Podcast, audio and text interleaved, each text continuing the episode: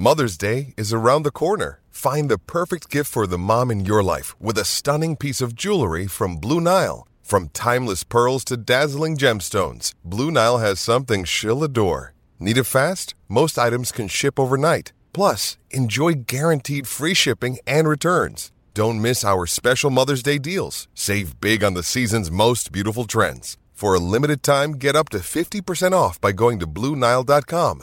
That's BlueNile.com. Well, welcome to episode 13 of the Coventry Telegraph podcast, While We Sing Together. I'm delighted to be joined by club historian and statistician and author uh, Jim Brown. I make it 55 years as a fan, Jim. Um, thousands of appearances and seven books. Is that about right? That's about right, yes. and in your latest book, um, Play Up Sky Blues, Champions 1967, Coventry City's Rise to the Top, and published by Pitch. Um, so, how did the idea come about? I mean, presumably it's to coincide with the 50th anniversary. Definitely. Uh, 50 years since we uh, last won promotion from any division and I felt it was time that the, the full story was told. Um, plus the fact that it was um, it was one of my early seasons. I had, I was a young fan and was just enthralled by that season, uh, and I thought that supporting Coventry City would carry on in that vein forever. Unfortunately, it hasn't. And you talk about, I mean, um, you, was, you, you, grew up in Leamington, didn't you? And um, you know, 15 years of age, 14, 15 at that sort of time, yeah. and you know, 67 was the great. I mean, perhaps not. You're a bit too young for the Great Summer of Love and all that sort yeah. of stuff. But you know, the Beatles in the charts, the Rolling Stones, the Who, all that yeah. sort of stuff. Exciting times. Well, that's right. It was the the Summer of Love, and we were, you know, as a 14, 15 year old, you know, we. Uh, I had uh, the flower shirts and the, the flared hipsters, and uh, um, you know I've got great memories of that summer or that year, as well as watching you know Coventry City win promotion. It was a you know discovering girls and going to coffee bars in Leamington, and uh, it was it was a great a great year. Yeah. Uh, before we talk in depth about the book, but um, uh, does it frustrate you as an author and, and, and as a fan, as we all are, you know that you know it's only sort of the periods of success that you have to look at. You have to go back sort of 30 years or 50 years in this case. Mm. Um, you know, that, they're the only sort of tangible sort of periods of success that, that we've got anything to hang on to. Um, in some ways, yes, but, but but in other ways, you know, the old the old message about uh, us avoiding relegation that that was they were great. They were great times as well. You know, the days at, at Tottenham mm. and you know the Everton game in '85 um, there were great memories there as well. Yeah. And um, um, it wasn't. It, isn't always about winning things, is no, it? You know? no, it's not. But it'd be nice to have a few, yes, a few yes. more trophies in the cabinet.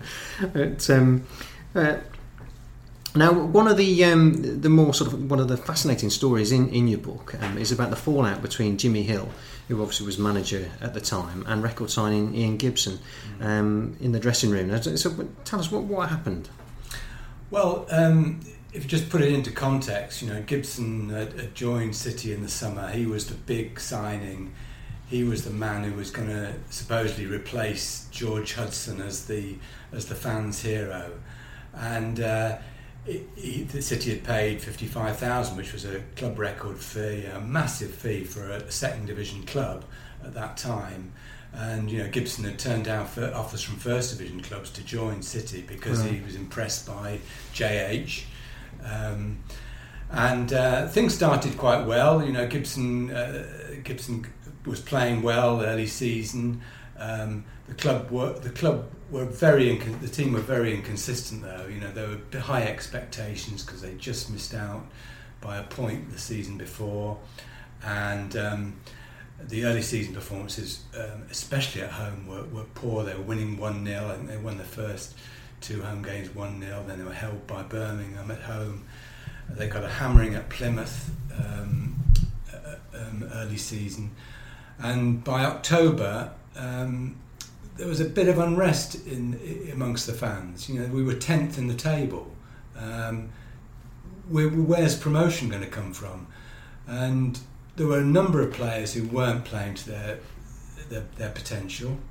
Um, whether it was a hangover from just missing out the previous season, I don't know. But um, Gibson wasn't the only one who wasn't playing badly. In fact, if you read the match reports uh, in the games up, running up to the, the Carlisle game where it all sort of took off, um, Gibson was Henderson, Derek Henderson's uh, man of the match on a number of occasions. Um, but against Carlisle, it went wrong. Um, they'd they played at Brighton in midweek in a League Cup game, and they'd had a long train journey uh, from Brighton to Carlisle for the, the game on the Saturday.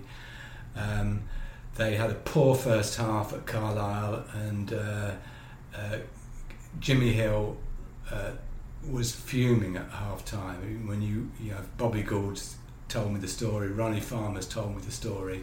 They vary slightly, but basically, Jimmy blew a gasket at Gibson, and apparently Gibson was, uh, you know, he was a he was a betting man, a horse a horse racing man, always had his head in the sport in life, and Jimmy Hill. Uh, said you you know you, to Gibson you care more about bloody racing than playing for Coventry City and by some accounts it got physical in that dressing room the press uh, there were pressmen the press room was quite adjacent at Brunton Park and the the the the, the, the raised voices sp- you know were heard by the press and on the Sunday it was all over the press. There'd been a massive bust up. And um, uh, Gibson asked for a transfer on the Monday morning um, which the press were told uh, would be considered by the board, and um, uh, Gibson wouldn't be playing in the League Cup replay against Brighton on the, on the Tuesday night. And um, uh, as I said, City were 10th uh, in the table after that Carlisle game. The, the, things went from bad to worse because Brighton came to Highfield Road and, uh, and knocked us out of the League Cup and Brighton were a, third division, so lower, lowly third division side, mm. and easy pickings really for City at home. And um, Brighton completely dominated the game. There was bo- even booing and slow hand clapping from City fans. and um, Mick Coop told me he, he made his his first team debut that night, oh and he said he couldn't believe it the way the fans treated the, the, the team.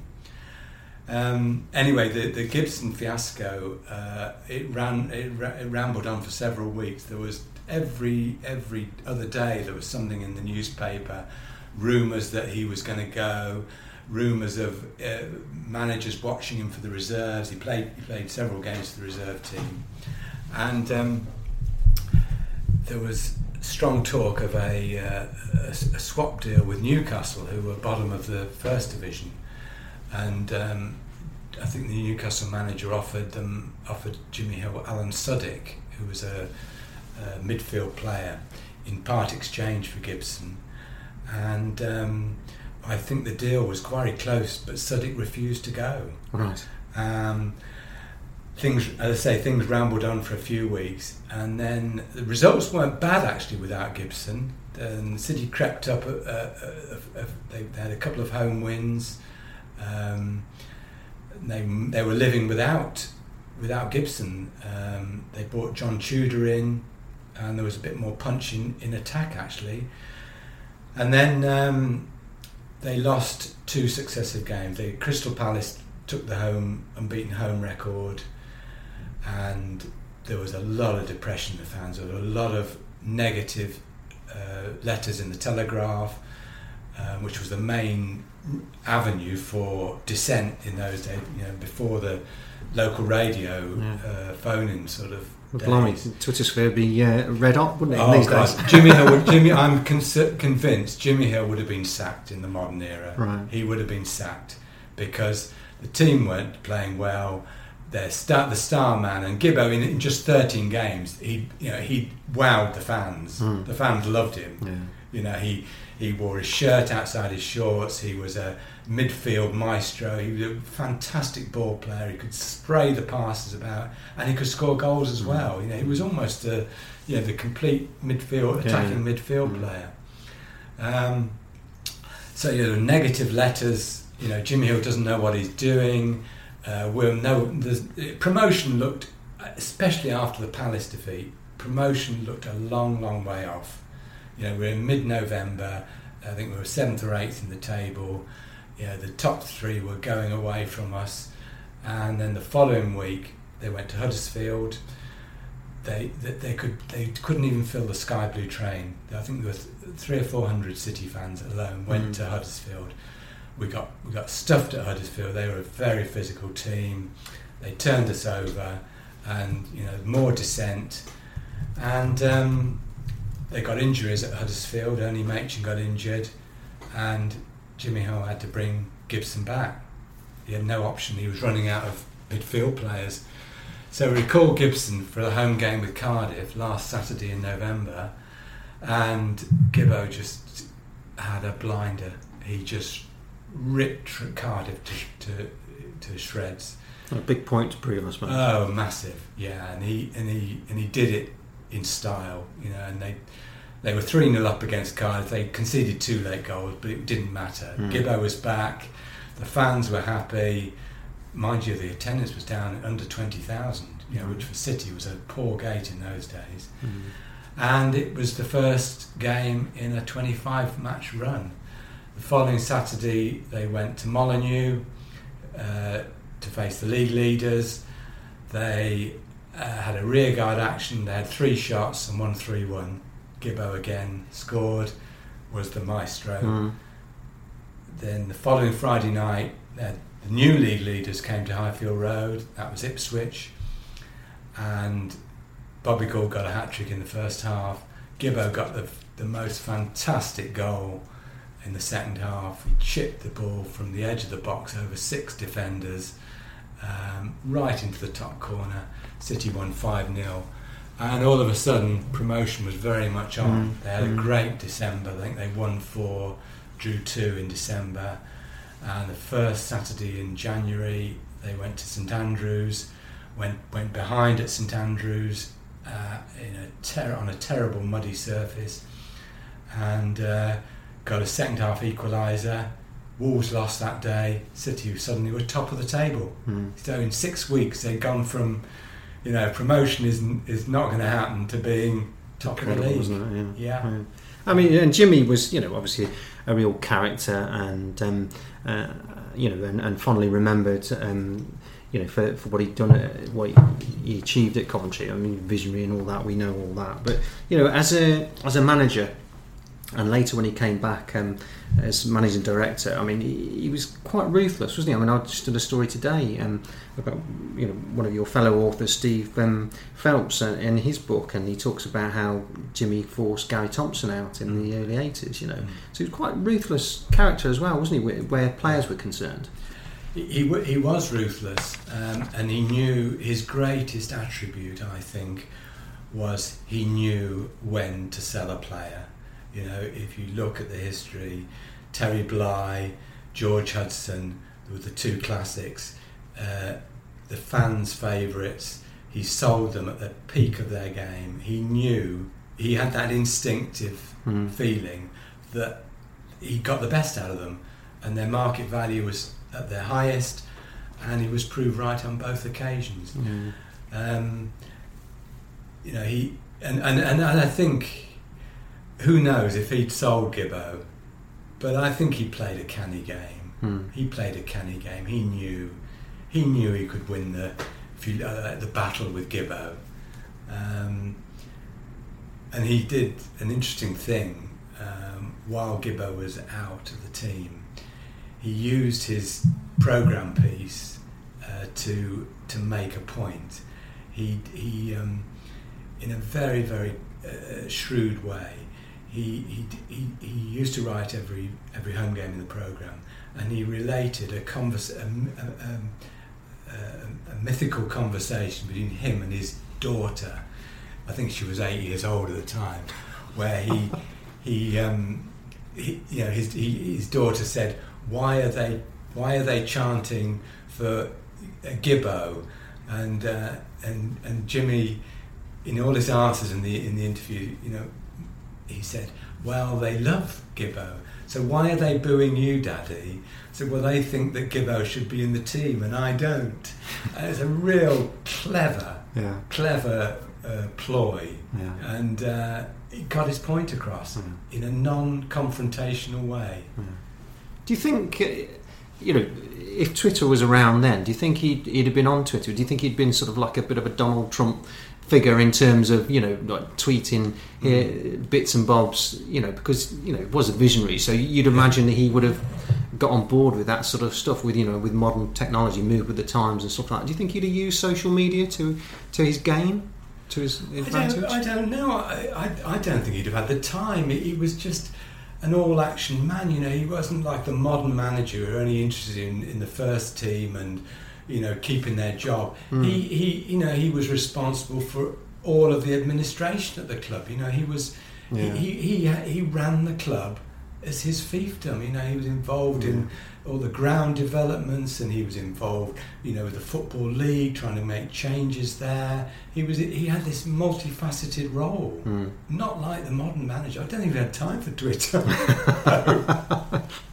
You, you talk about the um, uh, the travelling fans um, and and that they were sort of down to two to three hundred or something at, at one stage, but uh, with this Sky Blue Express and all the rest of it, I mean, what at their height, what would the, what would they have, uh, what sort of numbers would they have had at, That at away games? Yeah, Um, I, well, I think uh, early season, I you know pr- probably uh, Portsmouth and um, trying to think of the away game. Well, probably 1500, 2000. But um, as I said, by November, that it had dwindled because of the Yeah. performances and results. But um, you know, as the as the run progressed in 1967, the, the away followings grew and grew, and you know there was a massive following at Crystal Palace, which was a night game in South London. You imagine Mm, yeah, the yeah. difficulties of that because it was Grand National Day. They played a night game, and uh, I think I think there were seven or eight thousand went Wow, yeah. to Palace, um, and. Um, you know, there was I can't remember the particular game, but they, they put on two trains uh, to several of the of the away games as the season. Cardiff, wh- where Mm. they virtually clinched promotion, there were probably five to six thousand, yeah, um, and uh, so so you know it could quite quickly. You know, if you go back to '64, you know the, the third division championship season, there were twelve thousand went to Peterborough for the final away game. you know, uh, you know, the, so the potential Yeah. was that was there. I'm just trying to you know compare it to today's figures, you know, because I mean today City in League Two are sending sort of you know over a thousand to certain away games. Um, I'm just wondering how it how it sort of compared Well, to, a- back then. I think St Andrews, the day they went top in January, I think there were ten thousand City fans there. Wow. You know, the, there were big big followings. Yeah. Now there's some great stats that came from that that that season. Um, not least coming from behind nine times to either win or draw. Yeah. um, and uh, and then the club record of 25 games unbeaten run. I mean, uh, uh, Statsman's dream and all that sort of stuff. Yeah. Well, yeah, the the, the the the side were they never knew when they were beaten. Mm. You know, what, when, when they started that run, uh, as I said, they had that great December, um, but they went to Rotherham on at, Cr- they, they, at Christmas. They played Rotherham in a double header. They beat Rotherham four two um, at Highfield Road. The following day, they went to Millmoor, and um, Rotherham gave them a, a, a battering. Um, and City were one 0 down. Looked like oh, the you know the the mini run's going to end. And Dave Clements popped up in the 93rd minute with with, with the equaliser. Mm. They never gave up, and uh, that- particularly um, you know away from home, they, they they had some some really tough games, and they just ground out the results. Jimmy Hill's favourite tactic, of course, you know, with 20 minutes left, if they were losing, uh, would just, just send George Curtis up and to hoof the ball up. he didn't. He didn't worry about people saying this isn't the football we want to watch. And the side had a lot of criticism from other managers in the division. You know, they, they were they were tagged as a dirty side. Right. Um, they went to Charlton in March, um, and uh, Charlton obviously attract that, that City going to London would attract a lot of the press, the Fleet Street press boys, and City uh, City gave as good as they got. And uh, there was one particular instance where George Curtis tangled with a, a guy called Matt Tees, um, and it, the, the incident happened quite near the touchline. And George went in, a fair challenge, but his momentum carried Tees into the uh, into the um, billboards around the pitch. Mm. And the Charlton manager, was remember the famous Bob Stokoe, Right. uh, later of Sunderland, he was incensed by this, absolutely incensed, and the the, the referee uh, wasn't going to. It wasn't going to do anything until Stokoe started shouting, and suddenly, um, suddenly the referee books George Curtis for a fair challenge, and the you know the the, the, the crowd's reaction every time George got near the ball, he was booed. Um, but um, and there's a great story um, told, uh, stolen off Derek Henderson. Um, he was in the, the press room after the game, and uh, Stokoe and Jimmy were who were bit, quite good mates, I think, were in the press room, yeah, just feet apart. Holding audience to a different group of pressmen, Stokoe's slagging off dirty Coventry, and Jim is saying, you know, we got a, you know, a well, a well earned victory. Oh, fantastic! But, uh, so, what what sort of style um, did uh, Jimmy's um, team play then? Because you know, and you you know, you look through it through um, sort of sky blue tinted glasses, and you think, oh, perhaps you know, it was expanses of attacking, exciting, passing football. But what what, what was the reality? Um, I think the reality was that they were a, a, a side without. uh, Okay, they had Gibbo as the, as the star man, but they weren't a team of stars. They were a team that worked together. They were a team that, as I've said previously, they never gave up. Um, they just ground out the results, Mm. especially once they went.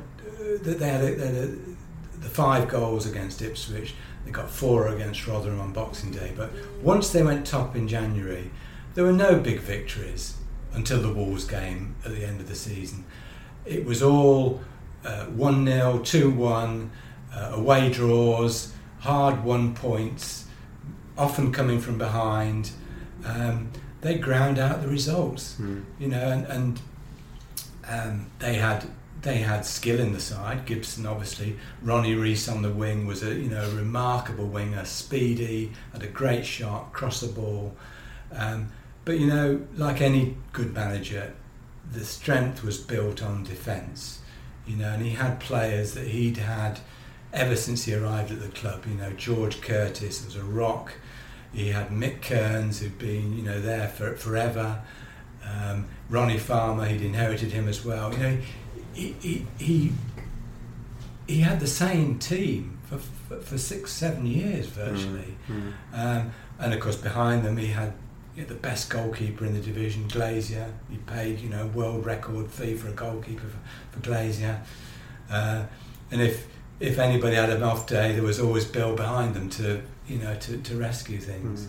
Um, the other thing, he you know, he converted Dietmar Bruck that season from a, combative midfielder to a left back.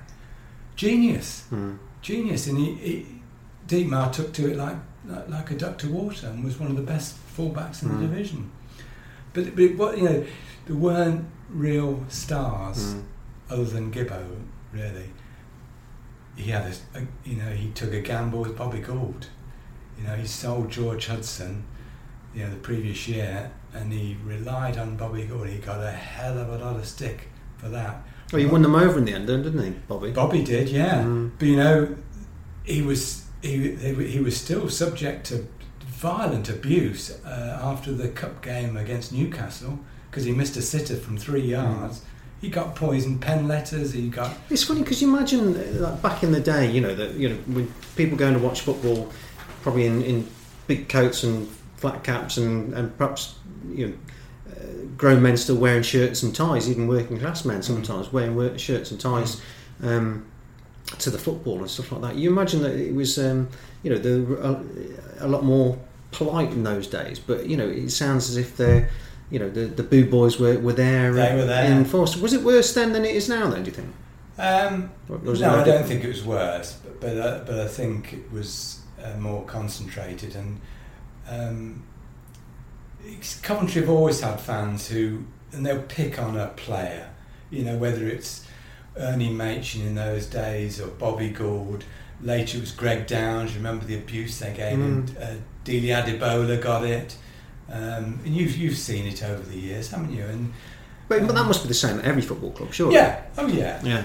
But, but but I think you know the, the the letter writers to the Pink in 1967 are today's internet trolls. If you Yeah, like. the keyboard warriors. Yeah. Yeah, they, they were there then, and they're, they're there now.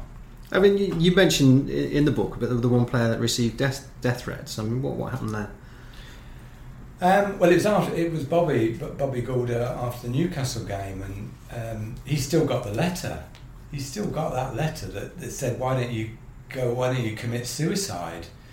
Um, and he took it to this is this is after he missed the sitter against Newcastle, and we lost four three. Bobby scored a goal that day and didn't have a bad game, but but the fan, you know, s- s- some fans uh, were annoyed with him, and and Derek Henderson again tell, told the story of how uh, Bobby had walked through the lounges. I think it's the vice. It was the vice president's lounge in those days. Half an hour after the end of the game, the Newcastle game, with his then girlfriend, fiance, and got booed in a lounge. Can you imagine that? Um, and I think it had an effect on, on Bobby for a very short space of time because I think he was dropped or rested, whatever you want to call it, the following week. And he came on as substitute uh, at Bury and they won.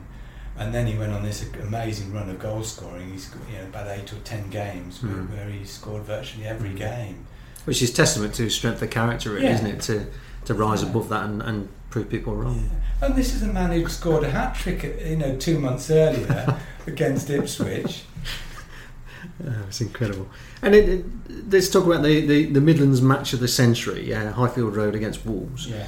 I mean, first of all, how on earth did they get 51,000 in that? Oh, God knows.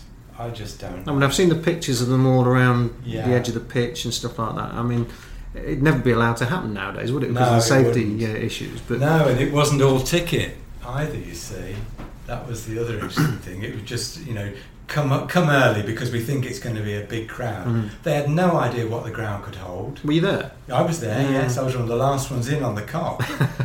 uh, they'd already. I went to the the covered end where I normally go, and it, the, the the gates had been closed. Right. So I managed to, to shoot round to the, the Kop entrance and just one of the last people in got in there and it was just a nightmare on the terraces and uh, anybody who was you know, a bit frail or young was pushed to the front and, and lifted onto the onto the running track uh, and there were literally hundreds of us round the round the Mm. edge of the pitch when Mm. the game started So that's where you were, the edge of yeah the pitch? yeah, yeah I was on the edge of the pitch yeah Mm. Yeah I got a great view And what, was it like that night? Um, it- well, I don't remember much about the first half.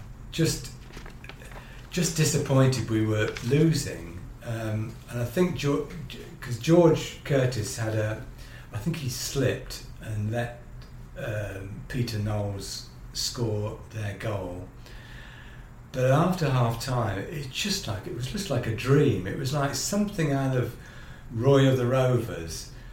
You know, three goals in 20 minutes, and it, it just like well, it was just like a dream.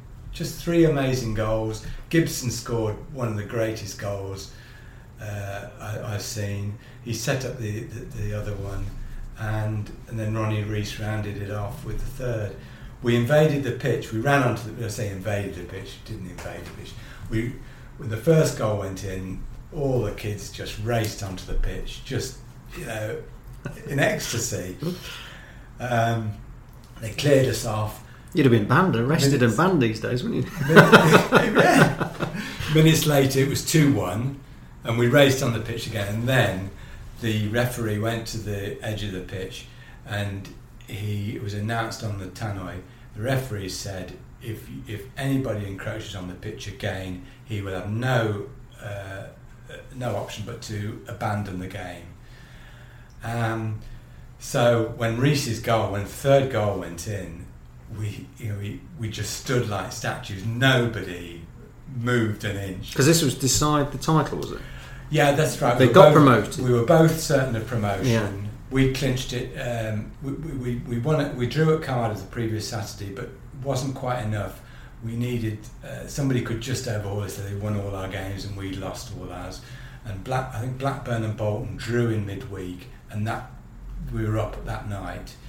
So the Saturday came, and they were up. We were up. It was it was it it wasn't to decide the title because Wolves could still win it, Right.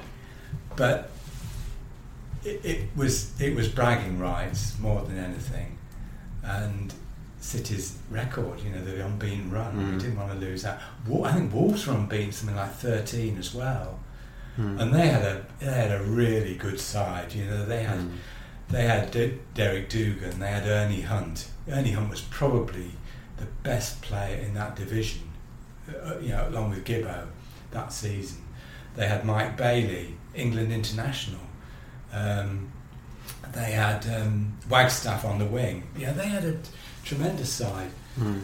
Um, so the third goal went in, and we just they, and then when the final whistle, they, we just all ran on the pitch, and uh, you know there were people hanging on the floodlight pipes. There, there were people. There, there- some people stood on um, uh, one of the old re- uh, tea bars on the Kop, and the roof collapsed.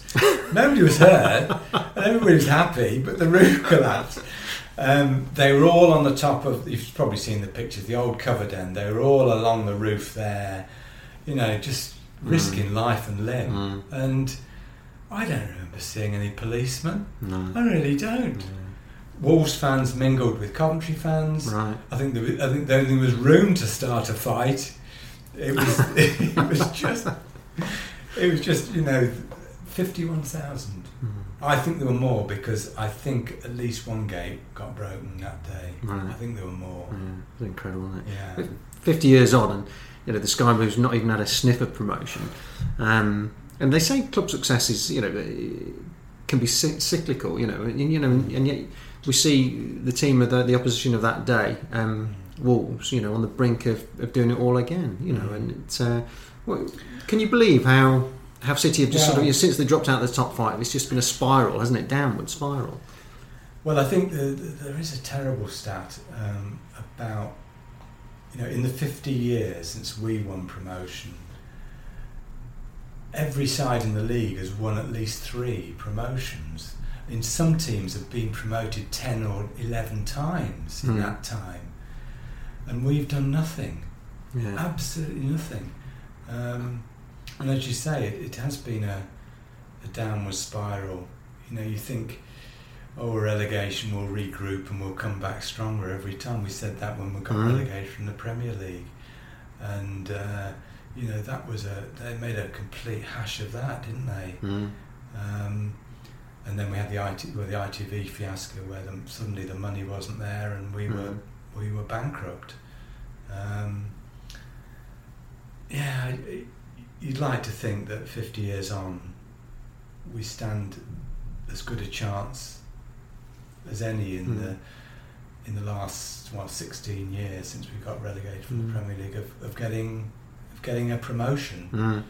That would be something, wouldn't it? Mm. That- Um, are there similarities, you know, between today's Mark Robins team today and that team of 66, 67 in terms of you said it was built on solid foundations, Mm. incredible defence, all that sort of Mm. stuff. I mean, City is showing that this season, aren't they? You know, with the Mm. 10 clean sheets in the league, I think it's 11 in all competitions, Yeah. isn't it? I mean, I, I think yeah, I think the the, the defence for the first time in years, I think defence looks to be pretty good, mm, and I think playing these Doyle and Kelly as defensive midfielders made a hell of a difference as well, um, because you know how many years have we if we sat at the Ricoh and watched away sides rip through our midfield like like it didn't exist. Yeah.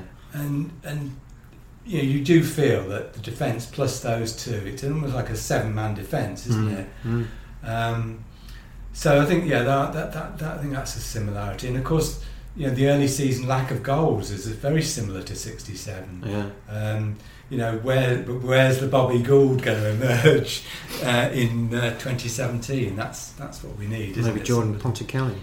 Maybe, yeah, or Nazon. Yeah, Yeah. yeah. But, uh, so who's who's impressed you this season? Um, McDonald, Yeah. I think he's he looks a really good player at this level.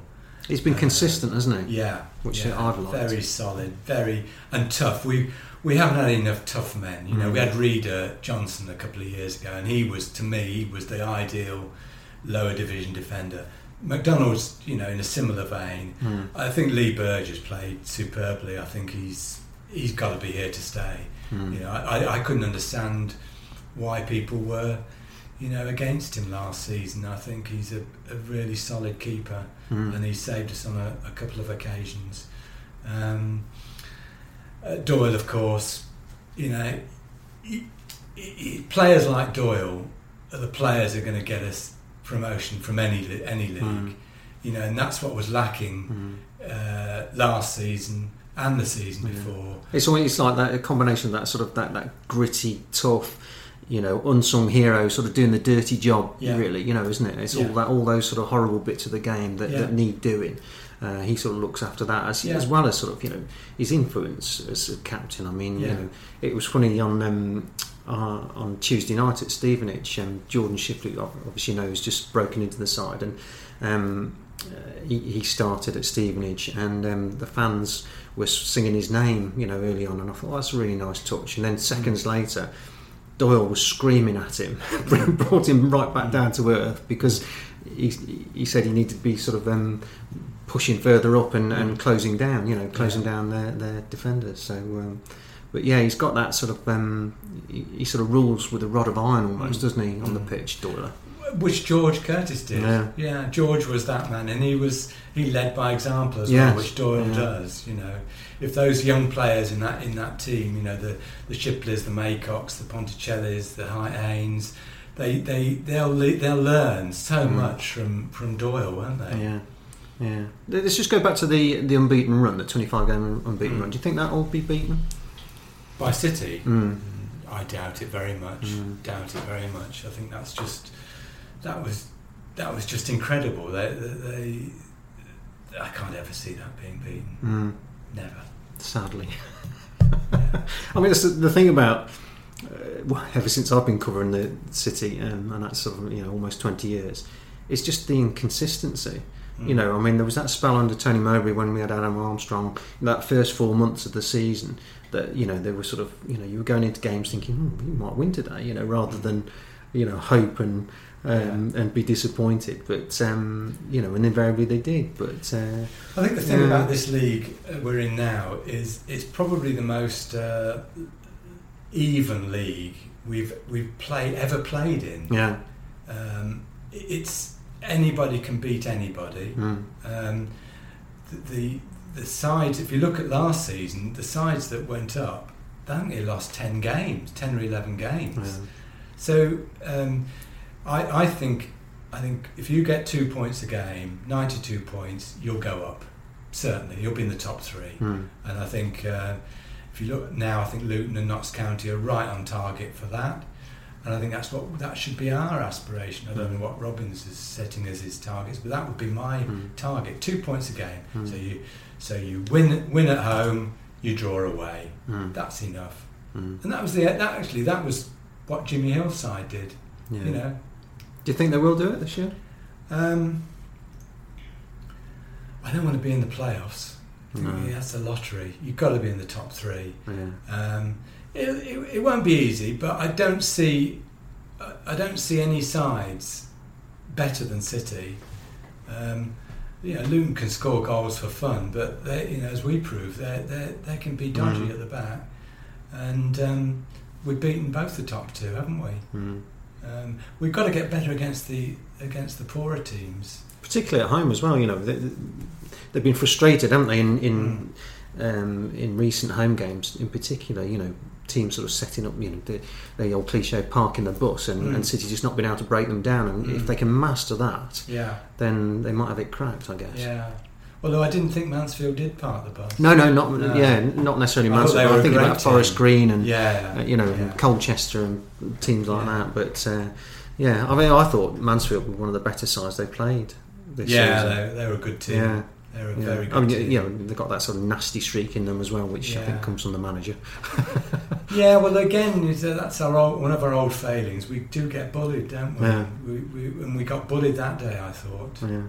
Do you think? Where do you stand on Marc McNulty? Um, you know, I see him as a as a really good player. It's just mm. it's just not falling right for him at the minute. I mean, his, mm. his movement, his work rate, um, some of the positions he gets into, um, but he's just sort of maybe just sort of slashing at it a little bit more mm. at, the, at the moment. Whether that's sort of lack of confidence or not. I mean, do you think he'll come good? Um, I don't know really. He's, he, he was bullied against Mansfield, and he had a, I thought he had a poor. He started well, but I think he got he got somebody did him, and he didn't want to know after that. Mm. Um, but I think he, I don't think he's good in this at this level. Uh, it's interesting the way they're going to use Nazon. I think you know he's obviously um, he's he's dynamite from the bench, isn't he? Mm. Um, but whether he's you know he's that man for ninety minutes, I'm not sure. Mm. Um, they've got options, haven't they? Ponticelli, mm. you know, he's not going to be a, a, regular starter, I don't think, but he's going to. They're going to give him some games and give him some, you know, games from the bench, yeah. and you need. And he's shown that he can be the fox in the box, hasn't he? Yeah. And that's what you need, I think. Somebody who can, you know, you said Jimmy Greaves, 89 minutes, he does nothing, and then he scores the winner. Yeah. That's what you need mm-hmm. in any in any football team. Yeah. Yeah. So, who are your favourite players over the years then? In a um, City shirt. Well, my first hero was uh, was Ian Gibson.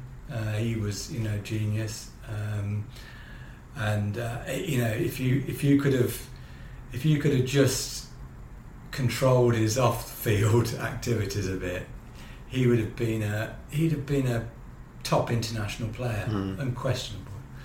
Um, Tommy Hutch you know, he was a, a, genius on the ball. I always remember when he came from Blackpool and the first division didn't know what hit them. He just tore, he just tore shreds, uh, right backs to shreds. Mm. I think he got booked. I think the, the the opposition fullback got booked six out of the first seven games he played. You know, including players like Mick Mills and Paul Reaney. They just couldn't handle him. Mm. So Tommy Hutch. Um, I, I I've liked a lot of City players over the years. Um, I'm trying to think. Um, sometimes the strangest, the strangest players. Um, I love wholehearted players. Ian Wallace, I loved Ian Wallace. I thought he was a great mm. Wallace Ferguson partnership yeah. was great. I thought Terry Yorath was just perfect. There was the captain, you know, and, and then again, you know, the, the, the, when you have a bit of success, it's the it's the captain that's a, so important. And, and that season, 77 8, when Terry was captain, we went so close to getting into Europe and played some fabulous football. Mm. Um, so Yorath was a, was a big favourite. Um, what about more modern era? The more modern era. Um, um, I liked uh, I liked Carl Baker. I thought he was a very very good player a bit inconsistent, but he, he, he was a good player. I like Franck Moussa, great, great skill. Mm. And Callum, of course, you know, he was a he was so hot off the blocks, and it's mm. great to see him, you know, coming back from mm. injury and doing doing so well.